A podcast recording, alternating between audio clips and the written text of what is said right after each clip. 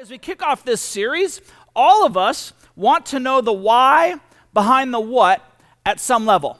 All of us. It's like it's part of our DNA. Right? When kids, you know, grow up uh, and when they're 2 and 3 and 5 and 7 and 11, there's this consistent and con- constant need to know why they're supposed to do what maybe mom, dad, teacher, parent, neighbor, whatever it may be, may be asking them to do. And so, why do I have to clean my room? Why do I have to go to school? Why do I have to eat my vegetables? Why do I have to go to sleep now? Why is the sky blue? Why did God create belly buttons? You know, the important things, you know, in life that are asked by young people. But as a parent, what typically happens is you just get exasperated. And over time, you just kind of say these this phrase. What's the phrase? Because I told you to because I said so. Just do it. You know, you'll learn when you're my age to say the same thing to your kids as well. But as you grow up into the teenage years, the whys can get harder and more important to answer. Why can't I stay up all night? Why do I have to do homework still? Why shouldn't I have sex before marriage? Why am I going through this hard time or season? Why am I not liked on others or at my school? Why do I have to go to church? And why don't you want me to change my gender? See, these whys, uh, this generation that's growing up is dealing with so many more things, and they want to know the why behind the what. And as an adult, it continues. Why am I getting this performance review right now? Why did I lose my job? Why don't you just do what I say? Why did God allow me to get cancer or to lose a loved one? So, we're in a beginning a series today called The Why Behind the What. Most of us recognize what is happening, but we want to know why. Because sometimes the why can give us comfort, it can give us perspective, and it can help us to understand as we move forward. So when it comes to Jesus, a lot of what he models and what he teaches is understandable, but why is he saying these things? See, we're going to look at these next eight weeks at three chapters in our New Testament in the Bible's book of Matthew chapters 5, 6, and 7. Now, what you need to understand is that there are four books that testify to the life of Jesus Matthew, Mark, Luke, and John. Matthew is a former tax collector, and you might read his other name uh, called Levi, which is more t- uh, talked about in Mark and in Luke. Now, he was one of the first 12 followers of Jesus, and he's writing as an eyewitness account. The most important thing I want you to know about Matthew is who he's writing to. If you send an email today, there's a specific tone or message that you're trying to say depending on the hearer. Same thing in Jesus' day. And so Matthew is primarily writing to a Jewish audience. The reason that's important is because for us to fully understand why Matthew is writing what he is writing, some of it we're going to need to understand some Jewish history and culture so that we can best understand what God's word has to say to us through the series.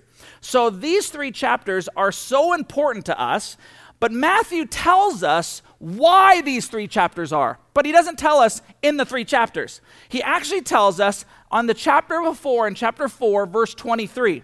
For it says this Jesus traveled throughout the region of Galilee, teaching in the synagogues and announcing the good news about the kingdom of God. So, what you need to understand is that he tells us to the Jewish people that there is a kingdom that's being ushered in. See, the Jews have been waiting for a Messiah. a, Messiah means the anointed one. In, in, in, the Hebrew, in the, in the New Testament, the same translation is Christ. Believe it or not, Christ is not Jesus' last name. And so his, it, it's, it's a title, it's who he is. He's the promised Messiah. Now they're looking for a king who's going to usher in the kingdom because, again, Jewish people are under Roman occupation and they can't wait to break free and have God come and deliver them through this Messiah. Now, Jesus, though, was going around to these synagogues and places and proclaiming the good news in Matthew at the end of chapter 4. So then Matthew spends chapters 5, 6, and 7 walking through what is the good news about the kingdom of God. So he spends, the reason he spends three chapters is because uh, as Jesus is going around, he gets a chance to record what is Jesus saying about the good news about the kingdom of God, which leads us right into chapter 5, verse 1 which helps us to better understand the kingdom. Now, let me, let me explain this really briefly. The kingdom of God is God's reign and rule in our lives. It's not a land, you know, it's not a, a place that you're going to find on this side of eternity, but it's God's reign and rule in our lives. So wherever you find God reigning and God ruling in individuals or people, there you will find the beginnings of the kingdom of God, especially here on earth. And so if He is the king, and he's ushering in the kingdom. He's offering us a way on how to live in that kingdom. And he tells us how we should live in this kingdom, how we're supposed to do it. And he tells us at the end of his sermon in actually chapter 7. Verse 24, it says, Anyone who listens to my teaching and follows it and follows it as wise, like a person who builds a house on solid rock. Then the rain comes in torrents and floodwaters rise, and winds beat against that house. It won't collapse because it's built on bedrock. But anyone who hears my teaching and doesn't obey it is foolish, like a person who builds a house on sand. When the rains and floods come and the winds beat against that house, it will collapse with a mighty crash. So, what Jesus is about to tell us is you're going to hear a sermon from Jesus over these next eight weeks for us together in Matthews 5, 6, and 7. And he says at the end of 7, the point of me proclaiming these words is not for you to walk away hearing, being challenged, intellectually better because of it, but to apply it so that you might build your life on a foundation because storms in life do come. How do we get through storms? We are centered on the kingdom of God, which is actually applying his words. Uh, my daughter uh, loves to draw, she loves to paint, and uh, I don't know if you've ever given a gift or received something and the kid cared more about the box than the gift. You know, well, uh, she was so excited because we actually got, you know, a, a, piece of furniture for our deck, and there was this ginormous box. And so she spent hours just coloring it and making it into a princess castle and just all this extravagant stuff that was there. And she placed it outside and she played in it and was great and it was fun until last Sunday when the storm came and the winds beat against it and the snow and the sleet and the hail and all came and we got back from church and if you've ever been around cardboard that's been soaked you just kind of peeled it away and she was so disappointed but i just kept thinking isn't that true of so, so many of our lives it looks so good on the outside, it looks so perfect on the outside, and we spent so much time and energy. But what have we built that outside upon? Is it upon a firm foundation? Jesus says, He who hears my words and puts them into practice. And so, with that in mind, let's begin. Open your Bibles to Matthew chapter 5, and we're going to start in verses 1, and we're going to get, try to get through 13 in a blitz today for the remaining of our time together. In Matthew chapter 5, verse 1 says this One day, as Jesus saw the crowds gathering, Jesus went up onto a mountainside and sat down. Now, if you've ever been to Israel, and I think we've got a picture, you know, of what that would look like on this mountainside. Uh, uh, it's not like a mountain when you look out here in our part of the country, you're like, whoa, he must be way up, climbing up on the hill. No, it's kind of like a large hill. And so this would approximately be the place where he would have all these people begin to come and listen to him. His disciples gathered around him, and he began to teach them. Then he's going to go into this litany or this conversation on what it means to be blessed what it means to be blessed. Now, before we jump into that, to understand and to live in the kingdom, if you get nothing else, is a heart issue, not a to do list. We can walk through this and think, just like in your home and my home, if our kids are only doing rules and don't have relationship, it doesn't help the family dynamic. So Jesus is going to walk through a lot of things that we should do and shouldn't do over these next 10 weeks. Understand, though, it's most important to him about the heart behind, which is the why behind the what. Now, this word blessing, because you're going to hear, blessed are those, or blessings are these, you know, as we go through these next few verses. Here's something that you need to understand. Our understanding of blessed or blessing gets misinterpreted as we read this. Let me give you a few examples. In our culture, when somebody sneezes, what do you say? God bless you. Now, you do realize that that is a superstition based on this evil spirit. You don't want it to come in. Research it on your own. But we've kept it on, and it sounds good. You know, it's, it's actually good. We're saying, God bless you. Or another time that we say, you know, bless is when we uh, uh see something or we tell somebody that you are so blessed. I mean, you are so blessed. God blessed you. Oh my gosh, you must have a blessed life. Hashtag blessed. You know, you see this all over the place, you know, uh, in our society. Unless you're in the South. If you're in the South, they use this, fra- this phrase, oh, bless your heart.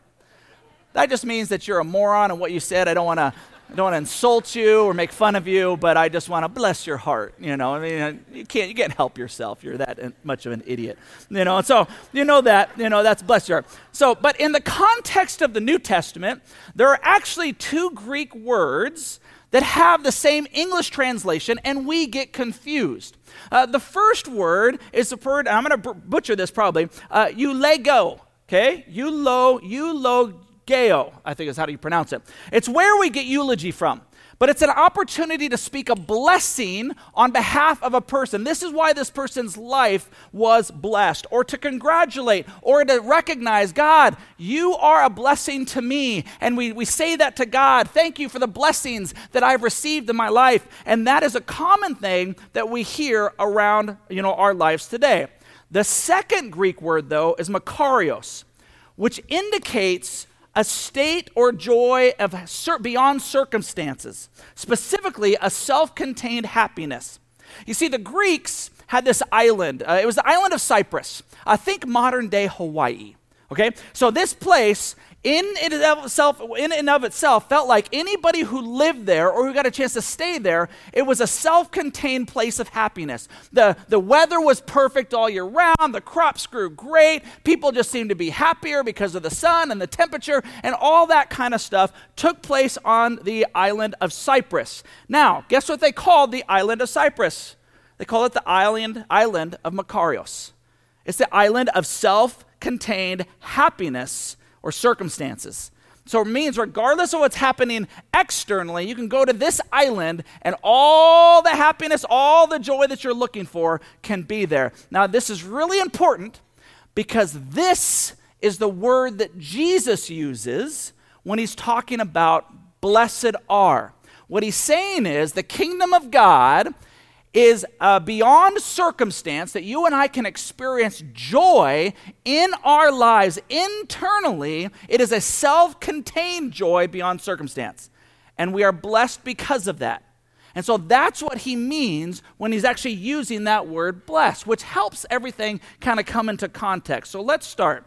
God blesses so here's this He's going to give this internal joy beyond circumstance that's contained joy inside of us, those who are poor and realize their need for Him, for the kingdom of heaven is there.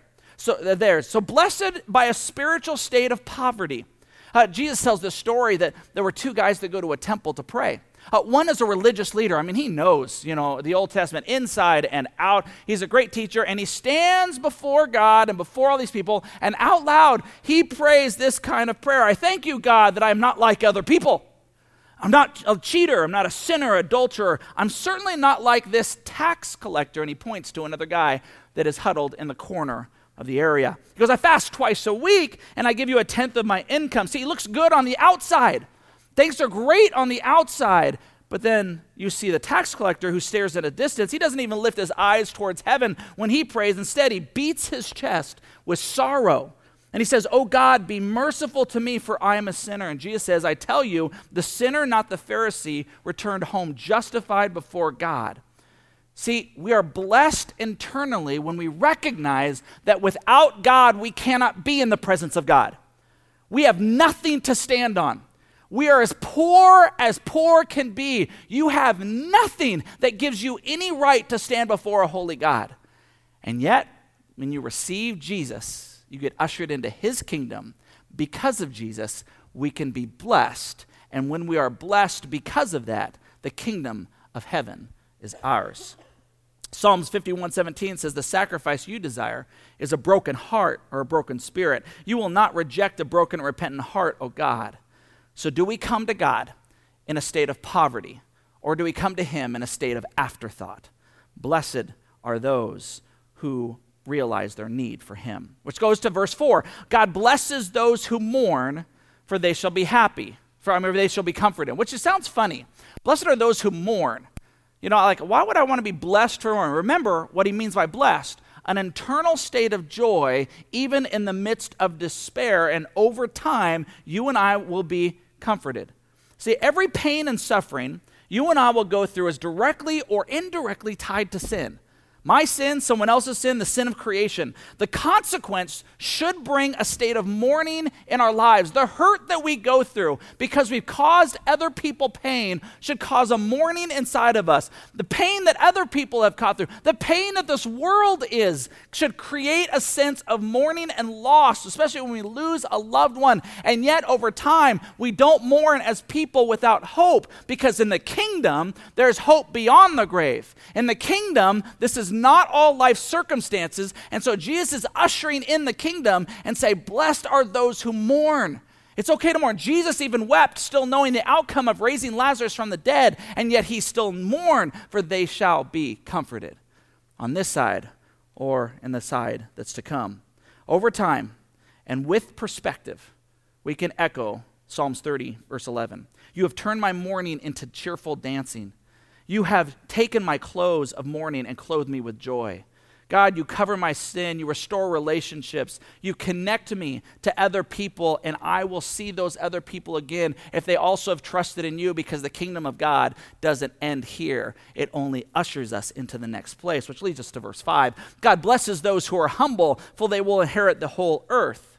See, happy internally are those who have a humble heart. When we believe that we are better than other people or we perform better, we begin to have this mindset when we walk into rooms and meet people that unintentionally I'm, I'm better than you are at. God says, no, no, no, no. Always come with a state of humility, looking to serve instead of be served. Then you will have this blessing, this internal joy that comes from the kingdom of God that only comes from Him. For we will inherit the whole earth. Now, that's a bit tricky what does it mean to inherit the whole earth? Now, again, the Jews have been promised the promised land right? That's what they were promised. And so they're waiting for God to fulfill that promise again. That although they're living in the promised land, it doesn't feel like the promised land because the Romans are ruling over them. And the idea was, especially if you study recent Jews, Jewish history, is they're waiting for a prophet, priest, or king to rise up like the Maccabees. And You can study that in history. I just don't have time to be able to look at it now. Who's going to bring a sword and who's going to deliver, because that's the only way you take land is, is through the sword. And Jesus is saying, no, no, no. God blesses those who are humble, for they will inherit the whole earth. The earth is in God's hands. And so when he's telling the Jewish people, this would blow their minds. Like, are you kidding me? We supposed to wait upon you? Yes, look at your long term history. I'm the one that will deliver you. For those of us who are reading on this side, you know, of Jesus' resurrection, we understand that the promised land isn't actually a location on this side of eternity. The promised land is what awaits for us. And as we are humble, we know our need for Jesus, entering into the kingdom which promises us an eternal kingdom forever. And it's not just heaven. Remember that God says there'll be a new heaven and a new earth. And so we are going to reign over this new land in the days and millennials to come. God blesses those who are humble, for they shall inherit the earth. Psalms 37 9, for the wicked will be destroyed, but those who trust in the Lord will possess the land. Verse 11, the lowly will possess the land and will live in peace and prosperity, which leads us now to verse 6.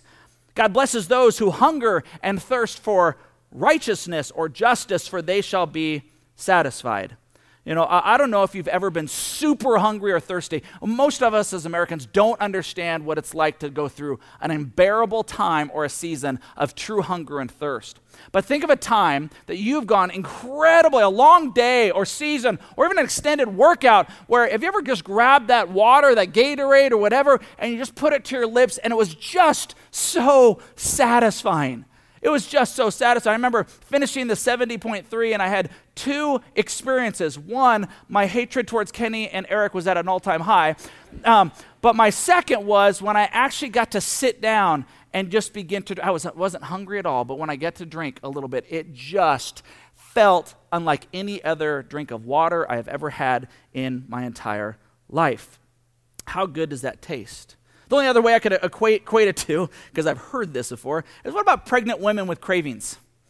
Right? There is this unsatiable, I've got to have experience, you know, that uh, many women go through when they're, and it's the weirdest things, you know. I just want, I want pickles with ice cream, you know, and, and some of these kinds of things. But they've got to have it. And then when they have it, at least in, in my house, it's like, oh, this is so good. I'm like, that is so nasty. But I'm glad you're excited about whatever your body needs, you know, right now. It provides temporary satisfaction. Temporary satisfaction. See, the Rolling Stones were wrong. You can get satisfaction when you hunger and thirst for righteousness. Now, righteousness literally means a right standing before God, which the only way we can have a right standing before God is not because of us, it's because of Jesus Christ. So we're supposed to hunger and thirst for a relationship with God that only comes from God that allows us to have the true satisfaction that He wants to bring us in life. This is what it means to be part of the kingdom of God. Verse 7 God blesses those who are merciful, for they shall be shown mercy. Blessed are the merciful. This is a do unto others. A person who forgives is going to be forgiven. Merciful will be shown mercy. Many of you have seen the news, you know, the police officer was convicted, you know, of killing a guy because she went into the wrong apartment. But I want to show you, in case you had not seen an eclipse of the entire story, because I think this epitomizes what it means for God blesses those who are merciful, for they will be shown mercy. Go ahead and watch the screen with me now. This panic filled scene in September of last year after former Dallas police officer Amber Guyger shot and killed an innocent man, Botham Jean, in his own apartment resulted in this sentence. 10 years imprisonment in the Texas Department of Criminal Justice. Guyger said she thought she had walked into her own apartment. CBN reporter Amber Strong reported on the tragedy and the response by Jean's church. I've interviewed his friends, his ministers, I talked to his teachers, I talked to his uh, employers, and it was all a consistent message that Botham Jean was a servant, that he was kind from the least to the greatest. The 10 year sentence with the possibility of parole after five is far less than the 99 years in prison Guyger faced. Outside the courthouse, the sentence sparked protests and intense confrontations. And Jean's mother spoke out against the police. If Amber Guyger was trained not to shoot in the heart, my son would be standing here today. But inside the courtroom, Botham Jean's brother, 18 year old Brant Jean, showed tremendous forgiveness toward Guyger after the sentence was imposed. I forgive you. And I know if you go to God and ask Him, He will forgive you. I want the best for you. Because I know that's what that's exactly what Botham would want you to do and the best would be give your life to Christ. Then an amazing show of grace that attorneys, court employees, and reporters said they'd never seen in all their years. I don't know if this is possible, but can, can I give her a hug, please? Please? Yes. After Brant Jean hugged the sobbing former officer, another remarkable show of love State District Judge Tammy Kemp gave Guyger a Bible and directed her to read John 3:16 and even hugged her as well. The district attorney said Brant Jean's act was an amazing act of healing and forgiveness that should guide the community going forward. Mark Martin, CBN News.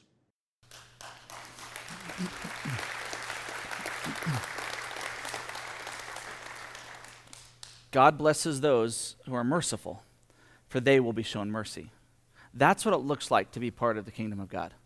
What he was able to do because he understood what God had done for him allowed him to spread a message that has gone viral for people to see here is a different way to respond, regardless of whether it was intentional or not, that would exemplify what the kingdom of God looks like. Which leads us to verse 8 God blesses those whose hearts are pure, for they will see God. Now, physical cleanliness in those days was critical. Uh, the Pharisees not only followed the Old Testament law, but they also followed an, an additional rule book called the Mishnah. Now, the Mishnah, uh, you know, uh, gave them um, some specific examples of how to interpret or follow the Old Testament law, and so much of it had to do with ceremonial cleansings washing the dishes a certain way, washing your hands a certain way, washing your feet a certain way at a certain time. And so ceremonial washing, being pure, was important. But Jesus is saying, no, no, no, all that stuff is on the outside. He goes, Those who are pure in heart are going to be those a part of the kingdom of God. Those are the ones who are going to see God.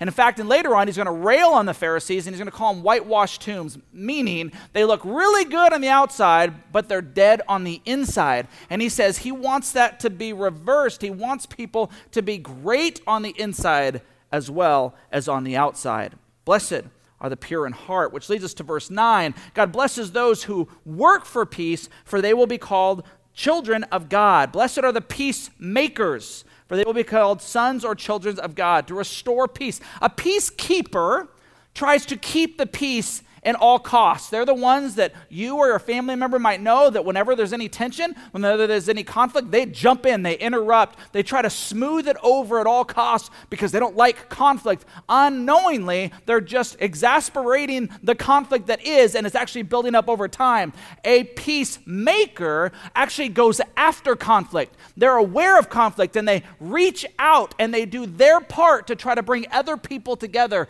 in their relationships with one another and their relationships relationship with God. And God says, These are my kids. These are the ones who are going to reflect me as part of the kingdom. These are the ones, you know, who experience the peace that only comes from Jesus Christ and who are then trying to extol the peace because all of us have conflict internally and otherwise. And can we bring this good news, this help in the midst of pain, in the midst of suffering? Can we establish the Bible would call the word shalom? And then we lastly, we hit this in Matthew 5, verse 10 through 12. God blesses those who are persecuted for doing right, for the kingdom of heaven is theirs. God blesses you when people mock you and persecute you and lie about you and say all sorts of evil things against you because you're my followers. Not when people say just nasty things about you, but because you are my followers. Be happy about it. Be very glad, for a great reward awaits you in heaven. And remember, the ancient prophets were persecuted in the same way. I wanted to show you that story uh, of the video we saw, you know, just a few seconds ago. Because if you haven't seen it since, uh, the judge is getting hammered right now. Uh, the judge is saying, You've crossed a line. How dare you, you know, begin to proselytize? How dare you? And in a moment that obviously she's a follower of Jesus, she decided to lovingly, through the lead of the, of the, of the boy, begin to say, If I can provide some comfort and help, I will do that as well. And she is getting persecuted. Why is she getting persecuted? Because she's a follower of Jesus. There's no other reason. There's no other reason because of that. And so we, she should be glad because other people were persecuted as well. Other people have gone through it. If you are persecuted for no other reason than being a follower of Jesus, we can have internal joy. We can experience that knowing we're not alone. First, Jesus is with us. And secondly, other people are going through it as well. If you don't think our country is headed in that direction, you have closed your eyes over the last five years call yourself a Christian, a follower of Jesus Christ, outside these walls in the next five years in different parts of this country and see what response that you will get. And so you hold on, you have that bedrock, you have built your life upon a rock because you know that this world is not your home. That this is not all there is, that there's something greater. And so we don't live as if this is the only thing, and we're going to be a people who extend something different than what the world can provide. And Jesus is offering us to be able to be part of the kingdom. Now, who can do all these things? Nobody.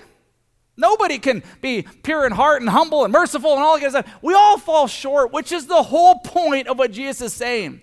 See, to the Jewish people, they were trying to live by a bunch of rules and regulations, over 400 of them, and the Pharisees were modeling and saying, Look, we're following all the rules of the law, all the ways. And Jesus is making a point. Nope, not according to the kingdom of God, not according to the new path that's going to connect you to God and others. Nobody can make it so that nobody can look in the mirror and say, Look what I've done. That without Jesus, we can't do these things. And so our absolute dependence on Him is what ushers us, connects us, gives us strength in this side of eternity as we are part of the kingdom of God. We are first followers of Him. So, how do we do it?